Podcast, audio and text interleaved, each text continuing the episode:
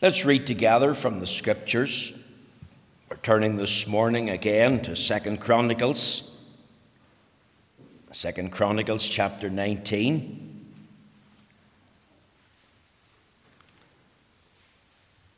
There's only 11 verses in the chapter. We'll read the chapter together. Let's think of the words as we're reading. Second Chronicles chapter 19. Let's hear the word of the Lord. Let's pay the closest attention to what God says. Let's remember every word is important. Every word's inspired by the Holy Spirit. Second Chronicles 19. And Jehoshaphat, the king of Judah, returned to his house in peace to Jerusalem.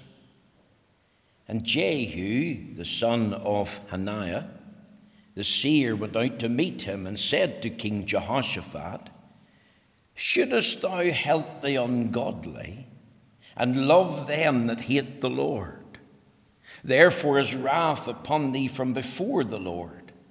Nevertheless, they are good things found in thee, in that thou hast taken away the groves out of the land, and hast prepared thine heart to seek God. And Jehoshaphat dwelt at Jerusalem. And he went out again through the people from Beersheba to Mount Ephraim and brought them back unto the Lord God of their fathers. And he set judges in the land throughout all the fenced cities of Judah, city by city, and said to the judges, Take heed what ye do, for ye judge not for man but for the Lord, who is with you in the judgment. Wherefore, now let the fear of the Lord be upon you. Take heed and do it.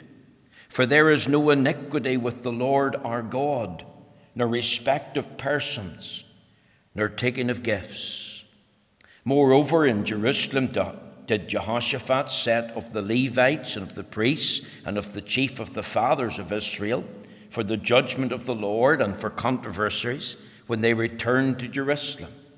And he charged them, saying, Thus shall ye do in all in the fear of the Lord, faithfully and with a perfect heart. And what cause soever shall come to you of your brethren that dwell in their cities, between blood and blood, between law and commandments, statutes and judgments, ye shall even warn them that they trespass not against the Lord and so wrath come upon you and upon your brethren, this do, and ye shall not trespass. And behold, Amariah the chief priest is over you in all matters of the Lord, and Zebadiah the son of Ishmael, the ruler of the house of Judah, for all the king's matters. Also the Levites shall be officers before you. Deal courageously and the Lord shall be with the good. Amen. We know the Lord will stamp with his own approval and blessing this reading of the Holy Scriptures. Now, my text this morning is taken from Second Chronicles chapter 19 and verse 2. It reads as on Jehu, the son of Hananiah, the seer went out to meet him and said to King Jehoshaphat, Shouldest thou help the ungodly and love them that hate the Lord? Therefore is wrath upon thee from before the Lord. And my theme today is entitled God's Chastisement of a Compromiser. Now, for the past few weeks, we have learned some things about Jehoshaphat king of Judah. He was the fourth king to reign over Judah. Whenever his dad Asa died, Jehoshaphat was 35. So I want you to think of a middle aged man being crowned king over Judah. Remember, the land of Israel is divided into two. The northern kingdom has a king with 10 tribes, and the southern kingdom has a king called Jehoshaphat now on the throne with two tribes. The Bible tells us that this man reigned for 25 years. So if he was 35 when he started and he reigned for 25 years, that means he was 60 when he died. Not an old man in biblical standards. Now, we read there in um, Second Chronicles and in uh, chapter um, 20, and in the verse 3, it says, And Jehoshaphat feared and set himself to seek the Lord and proclaimed a fast throughout all Judah. Now, Jehoshaphat, of course, is a wonderful character. He was one of the few kings of Judah who knew and loved the Lord. So, so he's an Old Testament believer. And he sought to direct his life in the path of godliness I've said before, it's interesting that none of the kings of the northern kingdom had a testimony that they loved the Lord or walked in the way of truth and righteousness. And sadly, many of the kings of Judah, the 19 kings, and the one queen, they used their position for the promotion of idolatry and iniquity and immorality. Many had no interest in the things of God, they had no love for Him. But Jehoshaphat was different. He was really, we could say, one of the greatest kings of Judah. What was Jehoshaphat like? Well, he was a good man. In many ways, he was a godly man. Remember what we said about him at the start. We read there in 2 Chronicles 17 and 3 and 4 and the Lord was with Jehoshaphat because he walked in the first ways of his father David and sought not unto Baalim, but sought to the Lord God of his father and walked in his commandments and not after the doing of Israel. And remember, we preached a whole sermon on the early life of Jehoshaphat, the start of his reign, when he strengthened himself against Israel. Remember, he's 35, and I've already told you he reigned on uh, for uh, 25 years. And we read there in uh, Second Chronicles in 20 and 31, and Jehoshaphat reigned over Judah he was 30 and 5 years old when he began to reign, and he reigned 20 and 5 years in Jerusalem, and his mother's name was Azubah, the daughter of Shilhi. Now that's interesting. Here's Jehoshaphat at the very start of his reign, and he's walked in the first ways of his father David. The early years of his kingship, he used David as the patron when he sought to walk with God. At the start of his reign, he strengthened himself against Israel, so he's a man of strong faith, a man of deep conviction. I've already told you he wasn't a perfect man, not a sinless man. He's a man who made mistakes, a man who was prone to error, a man who was prone to misjudgment. And, and last week we focused on Second Chronicles chapter 18, verses 1 to 3, under the heading Understanding Jehoshaphat's Sin of Compromise. And we saw the decision that he made was foolish. He joined in affinity with Ahab. We thought of who made it. Jehoshaphat did. And we said that we're all prone to sin and error and to misjudgment. We thought about why.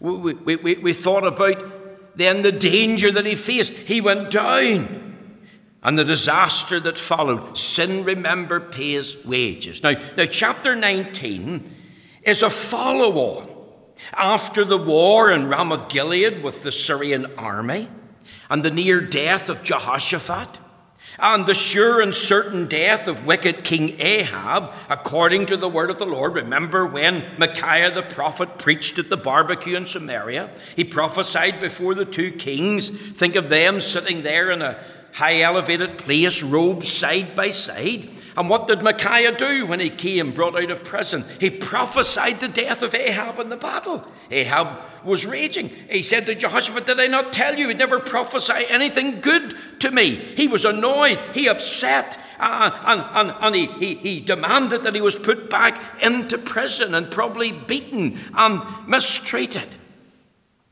But Micaiah, listen to what he says in chapter 18 and verse 26. Verse 27 And Micaiah said, If thou certainly return in peace, then hath not the Lord spoken by me. And he said, Hearken, all ye people. Now, what do we read in the last verse of chapter 18? Look at it very carefully.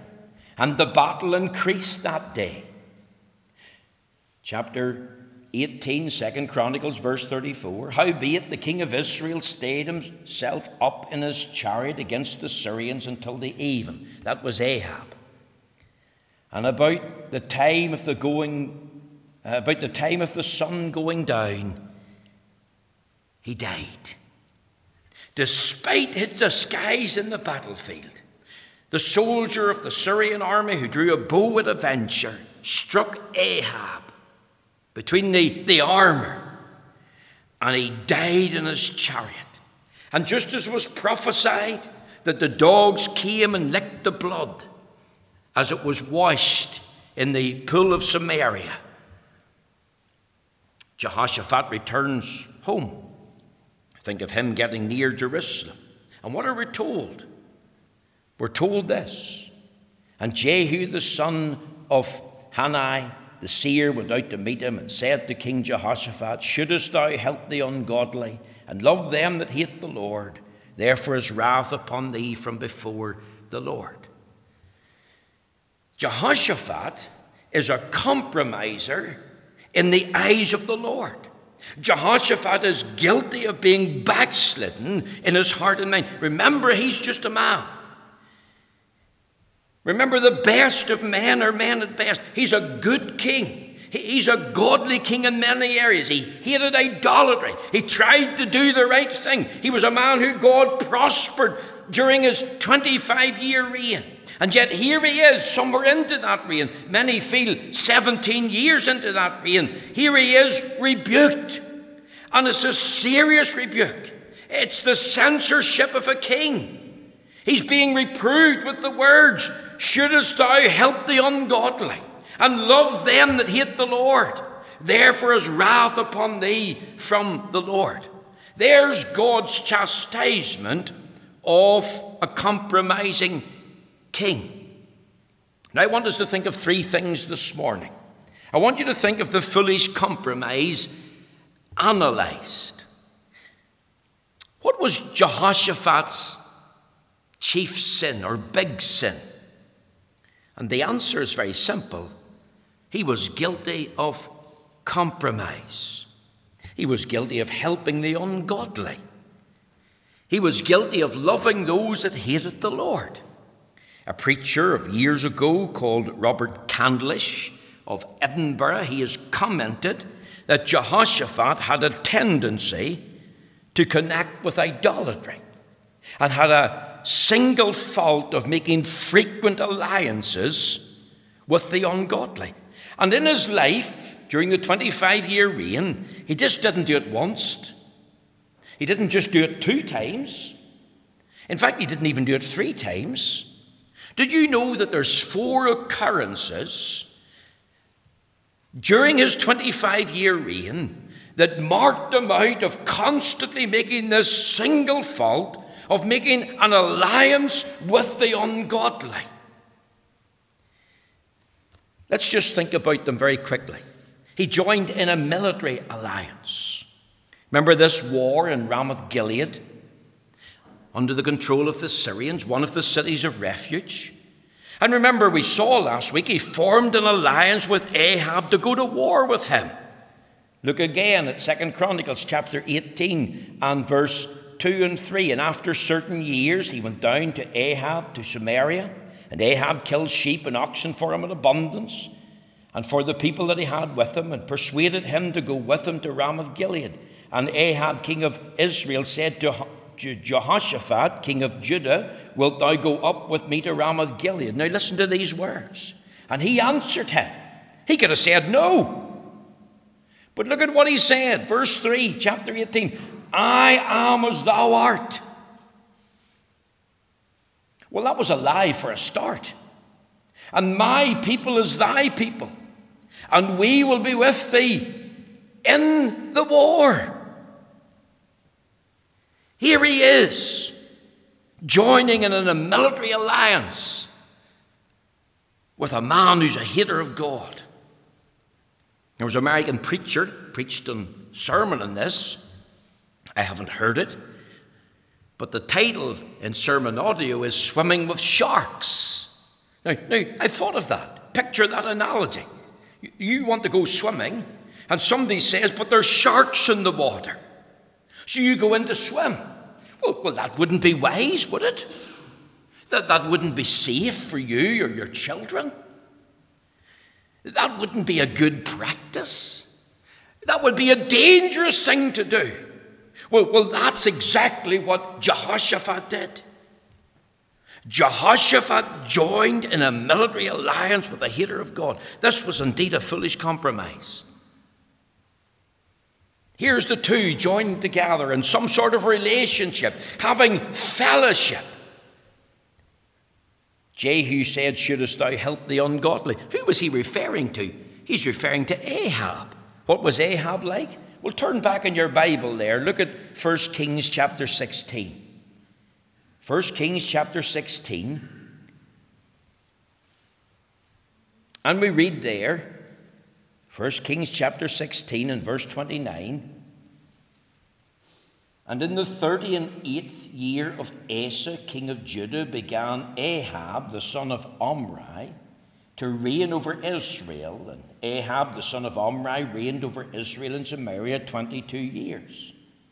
And Ahab, the son of Omri, did evil in the sight of the Lord, above all that were before him. And it came to pass, as if it had been a light thing for him to walk in the sins of Jeroboam, the son of Nebat. Listen to this, verse 31. 1 Kings 16, that he took to wife Jezebel, the daughter of Ethbaal, king of the Zidonians, and went and served Baal and worshipped him. And he reared up an altar for Baal in the house of Baal, which he had built in Samaria. And Ahab made a grove, and Ahab did more to provoke the Lord God of Israel to anger than all the kings of Israel that were before him. Now that's important. And remember what we read last week? Let me just repeat it to you. In 1 Kings chapter 21, verse 25, it says, But there was none like unto Ahab, 1 Kings 21, 25, which did sell himself to work wickedness in the sight of the Lord, whom Jezebel his wife stirred up. And he did very abundantly in following idols, according to all things as did the Amorites whom the Lord cast out before the children of Israel. You see, there was none like Ahab who sold himself to work wickedness. And here's the point Jehoshaphat had to overlook it all. He overlooked the faith of Ahab. He's a worshipper of Baal. He doesn't worship Jehovah as the living and true God. He's really an idolater. He, he had to overlook the, the filth of Ahab, the false altar in Samaria, the false day for worship, the false temple, the false priest, the false sacrifice. He had to overlook the folly of Ahab. Who did this man marry? He married Jezebel, the daughter of Ethbaal, the king of the Zidonians, the one who was going to stir him up to do wickedness before God. He, he should not have joined hands in a military alliance with a hater of God. He joined hands with him as if nothing was wrong. I believe Jehoshaphat's thinking was warped. I believe he was thinking we've got a common enemy. Syrians have got Ramoth Gilead. Ahab, well, he's a fellow Jew. He's a descendant of Abraham. It's in our interest to join together in a military alliance. We're equals in this military relationship. It's a good thing. And here's the man of God coming and saying, No, it's a godless thing. Why? Because the Lord was not in it. And you see, we're urged today in the Free Presbyterian denomination to compromise, to join with Roman Catholicism, to join with liberalism, to join with modernism, to join with the, the ecumenical movement. And here's, here's the thinking. Well, we all, as Christians, face a common enemy. We're facing a, a secular, atheistic, hedonistic world. Uh, and, and, we need to forge an alliance and we need to, to get together. Uh, and there, there's security and safety in numbers. And, and the chief thing for me is well, what does God say? What does God think? What's the will of God? Uh, and the answer is no from heaven. Why? Because of the attitudes and the actions and the announcements and the associations of many of these, we'll call them Roman Catholic priests, liberal theologians and preachers, ecumenically minded men, men who are, who are guilty of modernism. And, and, God would be saying to us, like He would have been saying to, to Jehoshaphat, don't be building a bridge with them. Why? Because it would be the very death of the church. It would have an impact upon true Bible believing Christianity. Is, is this not what's happening all over the world? Is Christendom not in a poor, feeble state? Why? Because of individual Christians? Because of individual churches? Because of individual seminaries and universities? You think of those Bible colleges that started out with great orthodoxy. We believe in the God of heaven. The God of the Bible, as He's revealed in the Scriptures. We, we believe the Bible to be the infallible and errant Word of God. We believe in the person and work of Jesus Christ. And somewhere down the line, they have ended up compromising that very position. And they have eventually slid into sin and apostasy. And they maybe have joined together with a good idea, fight a common enemy. But, but the common enemy doesn't justify any sort of compromise. Did you know he joined in an, an economic alliance? Turn over there in your Bible to chapter 20 Second Chronicles, and we'll look at chapter 20. Go to the very end of the chapter, verse 35. It says, And after this, Second Chronicles 20, 35, look at the book now, follow with me. And after this, did Jehoshaphat, king of Judah, join himself with Ahaziah, king of Israel, who did very wickedly. And he joined himself with him to make ships to go to Tarshish, and they made the ships in Ezion Geber. Then Eleazar, the son of Dovah of Mareshah, prophesied against Jehoshaphat, saying, Because thou hast joined thyself with Ahaziah, the Lord hath broken thy works, and the ships were broken that they were not able to go to Tarshish. You see, he was thinking again in a very rationalistic way. There's a new king on the throne of Israel. His name's Ahaziah. And we'll enter into a, a shipbuilding enterprise. Ahaziah was the son of Ahab. He also did as much evil as his father. And Jehoshaphat and him got together and formed an alliance, this time not a military one, but an economic one. We're not going to battle, we're going to build. So let's build ships together. Let's help each other out. Let's pool our expertise. Better to have one navy to protect us all than, than two navies that, that's more um, uh, costly and not economically viable. Let's build merchant ships and share together in wealth and commerce. You see, this was all about a, a, an economic decision, an economic alliance. This, this made good business sense to Jehoshaphat and Ahaziah. They were after gold, they wanted prosperity. They were saying, but we can prosper if we do this. You think of the church today. We can prosper if we do this. So, so that's why you've got a helter skelter slide in Norwich Cathedral. And, and, and the men in the Church of England, well, the majority of them, not them all, think it's a good thing. You think of those churches that bring in a TV screen on the Lord's Day to watch the World Cup.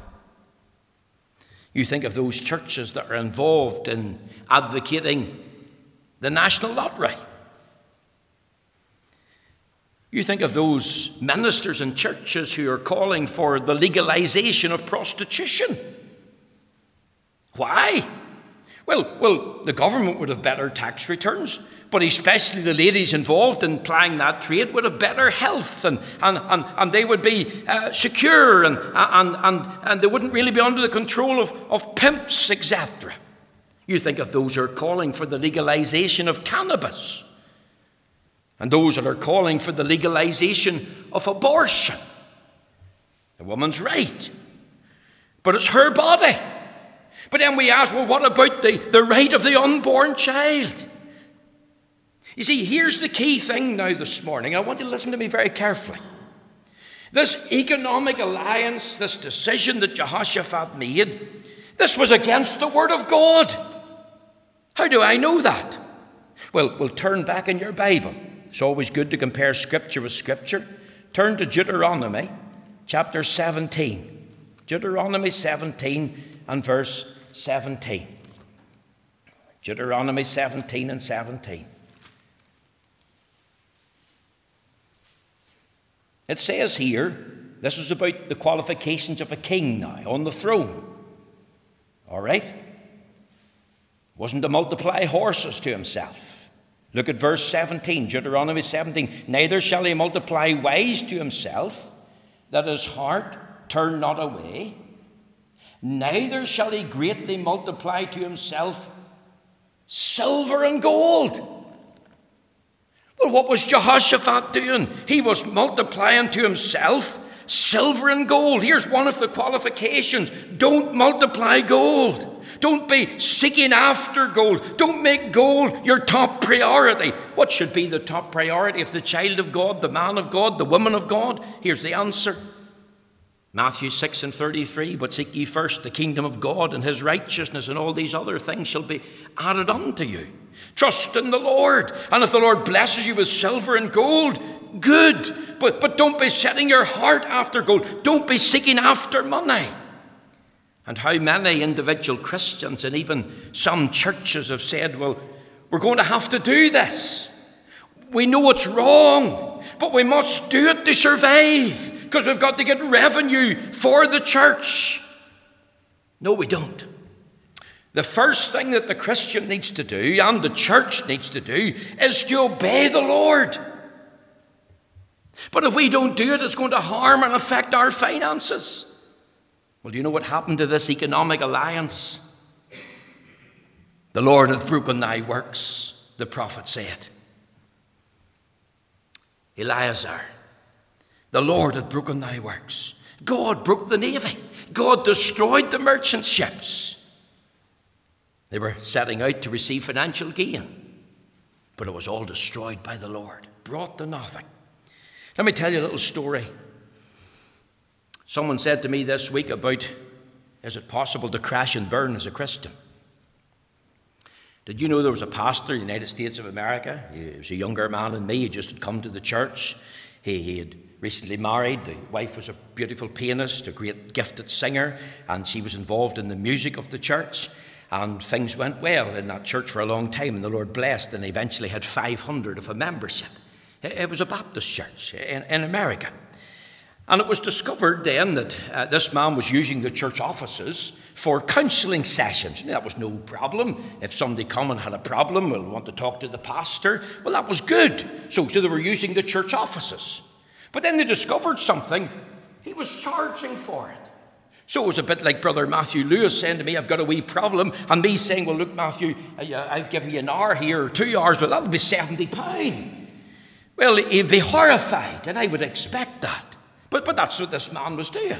And then, more than that, it was discovered when he was charging these people, he was putting the money through a church youth account so they wouldn't have to pay any tax upon it.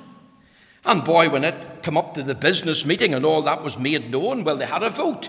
And they voted that the, what the pastor had done was, was okay.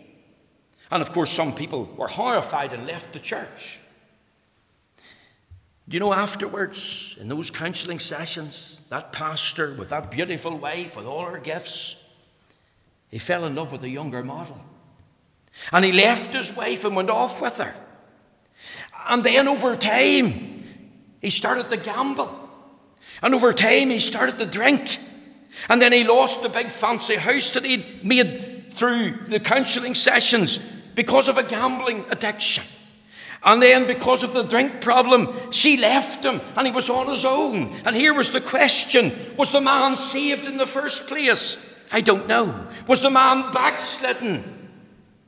In all likelihood, Would it be possible for the man to be in a false professor at the start? Well, well, only the Lord knows. The Bible says the Lord knows them that are His. But listen to this, and this applies to me, especially to me. But let everyone that names the name of Christ depart from iniquity. This was an economic alliance. Oh, very quickly. This was a marriage alliance. Do you know that early in his reign, Jehoshaphat married off his son to the daughter of Ahab. Look at chapter 21, verses 5 and 6. It says, Jehoram was 30 and 2 years old when he began to reign, and he reigned eight years in Jerusalem. So, so Jehoshaphat's now dead, all right? And his firstborn son, you can read about that in chapter 21, verse 3 but the kingdom gave he to Jehoram because he was the firstborn. And it says in verse 6 of the same chapter, chapter 21, and he walked in the way of the kings of Israel, like as did the house of Ahab. Why? Notice these words For he had the daughter of Ahab to wife, and he wrought that which was evil in the eyes of the Lord. Now, now do you see that? Turn over there to Second Chronicles chapter 24, and I want you to read verse 7. I want you to underline it in your Bible. It says here, For the sons of Athaliah, this was the wife that Jehoram had married, this was her name, and they had children. And notice what it says For the sons of Athaliah, that wicked woman had broken up the house of God and also all the dedicated things of the house of the Lord did they bestow unto Baalim. Notice she's called that wicked woman. So here's after the death of Jehoshaphat, and Jehoram reigns in his stead. And Jehoram comes to the throne, and we're told that he had the daughter of Ahab the wife. And her name, her name was Athaliah. She's called the wicked woman. And what I'm saying is, this was a bad match. This young girl was just like her mother, a bloodthirsty woman who had a quest for power full of deceit and guile. And he married his son to the daughter of Jezebel. He gave gifts to the rest of his children. Chapter 21, verse 3. But he gave the kingdom to Jehoram his firstborn. Now, now think of that. His son was married to an unbeliever. His son was married to a wicked woman. The land is beginning to slip into apostasy. He reigned for eight years in Jerusalem. You see, I believe this morning that God will not bless the unequal yoke. I believe the unequal yoke is wrong. Why did he marry him off? Was it for political ideology? Was it for social standing? How many marry for, for money and marry for influence? But what about loving the Lord? What about standing for Christ and truth and righteousness? He also joined in a spiritual alliance.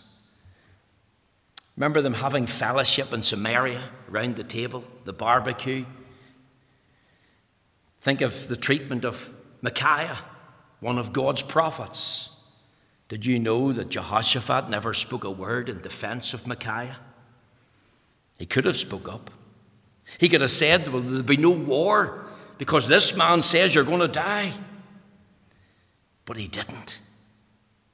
Here's the analyzation of the compromise it's fourfold it's military, it's economic, it's marital, and also it's spiritual.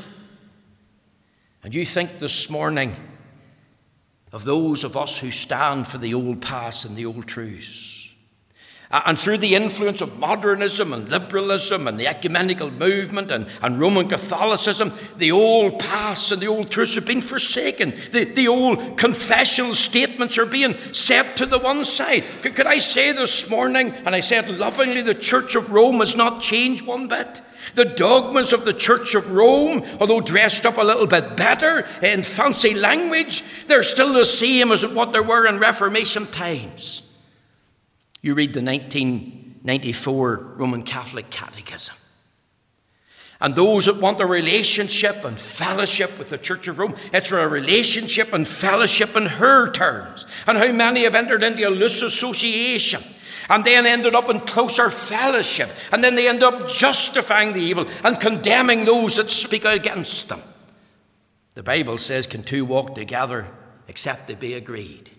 If a man doesn't believe the blood atonement, doesn't believe in the doctrine of hell, doesn't believe the Bible to be the infallible Word of God, doesn't believe in justification by faith alone as the only ground of salvation, and, you want to have a relationship and a fellowship with men like that, you can't do it. Let me illustrate a man called Donald Gillies of Agnes Street Presbyterian Church. He wrote a book in the 60s, Unity in the Dark. I have it. It's a great book. It exposes the whole of the ecumenical movement and the trend of the day. And he ended up, for some reason unknown to me, ended up having dialogue, a loose association with, with men of this thinking. And he ended up at ecumenical meetings. And then he became a partaker of those ecumenical meetings. And he ended up compromising himself. For what? Did it do any good to Agnes Street Presbyterian Church? The answer is no. Let me just say very quickly and secondly, there's a faithful condemnation announced here. If you look at the text very carefully, and I've spent a long time, maybe longer than I should have, in dealing with that, here's the challenge by the man of God to a man of God. God is displeased. Let me ask this Is it wrong for one man who's a Christian to challenge another Christian? Should there be no righteous, real discernment? The answer to that question is no. It's not wrong for one preacher to challenge either a king or another preacher, or one Christian to challenge another Christian over something that they're doing is wrong. Remember, the apostle, Paul, challenged the apostle Peter to his face, Galatians 2, because he was wrong, because he was compromising the gospel, and he was saying that you need to be circumcised in order to be saved. Jehu was being faithful to God. Jehu stood alone. He's only one man, but he was God's man. Think of the wording here help the ungodly. And Ahab was being referenced here. He had the curse of God upon him. I want to say this morning Jehu wasn't a spineless man. Jehu was not a cream puff preacher as Dr. Paisley described him. Josh or Jehu wasn't a man who stood for nothing. He, he stood for God. And you know, we shouldn't love everyone. And we shouldn't love everything. Because our love for God and truth and righteousness should be first. And we certainly shouldn't be loving the ungodly and loving the haters of God in our day and generation. And maybe I should say this we shouldn't be involved in great ecumenical enterprises, either with Roman Catholics, bishops, priests, or nuns, or liberal or modernistic ministers. Maybe I should add this little bit. There's a debate raging in Northern Ireland about abortion. As a church, we're totally against abortion. But I've been thinking about this. We as a church can't lose the plot. The souls of men are more important than even the ba- bodies of little babies. And, and babies are important, and, and we're against the murder of uh, the unborn in the womb. But that doesn't mean to say we're going to enter into an ecumenical alliance or enterprise with men who don't stand or believe the same thing that we do. We're certainly not going to compromise the gospel. The Bible tells us, Come out from among them and be ye separate, saith the Lord. The Bible tells us, Have no fellowship with the unfruitful works of darkness, but rather reprove them. And you see, many of these uh, uh, Roman Catholic priests, bishops and nuns, liberal ministers, modernist ministers. You think of the apostasy of our day, they believe in same sex marriage. The dean of St. Anne's Cathedral, I challenged him. This church believes in marriage equality. I told him the head of the church doesn't believe that, and the head of the church is Christ. Are we to enter into an alliance with a man like that, who are pro everything? but not pro Christ and the gospel? Should, should we be supporting the wicked? Should we be sympathizing with the haters of God and light and truth? The answer is no. So let's avoid the unequal yoke.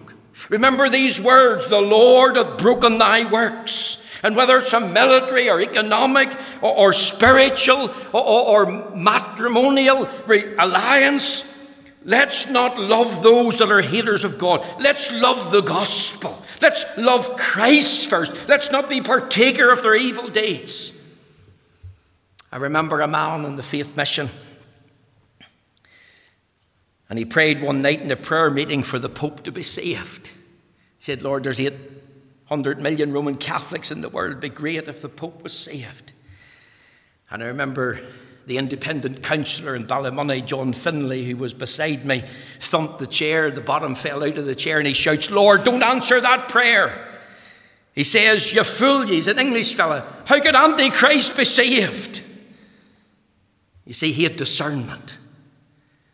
Here's Jehu, a faithful condemnation announced. And let me just say this in finishing. There's a fearful consequence acknowledged. Look at the bottom of the text. Therefore is wrath upon thee from before the Lord. Even though this man had done good things that were found in his life, therefore is wrath upon thee from before the Lord. Do you know that all his chief sin of forging an alliances in this fourfold way, it affected him personally? Sin leaves its mark. It affected his household. You think of what happened in his family. When Jehoram came to the throne, you know the first thing he did? He murdered every other brother. Who was behind it? His wife. He only lasted eight years and then she became the queen. And then sin and apostasy took a fuller toll. You think of what happened in his homeland. For many years, the land was under sin and apostasy until young Joash came to the throne. It's never right to do wrong. No man is an island. Sin has consequences, affected him, his household, and his homeland. Whenever Ben Johnson was found out to be taking drugs in the um, Canada Olympics, and he failed that drug test, he was disqualified. He had no placing in the race at all. And how many disqualify themselves, have no placing in the heart and mind of God because of their sinful decision. Sin pays wages. Sin leaves a mark. And if you're here still in your sin, you've never called in Christ, you've never asked Him to be your Lord and Savior, I would urge, I would recommend you this morning to think of this fact the wrath of God is upon thee. Be not deceived. God is not mocked. Whatsoever a man soweth, that shall he also reap. Therefore, you need to repent. Therefore, you need to get right with God. Therefore, you need to receive Christ as Lord and Savior. And you need to put God first and seek to love Him with all your heart and with all your strength. The compromise that's analysed here, the condemnation that's announced, and the consequences that's acknowledged. May the Lord take these few thoughts and bless them to our understanding this morning.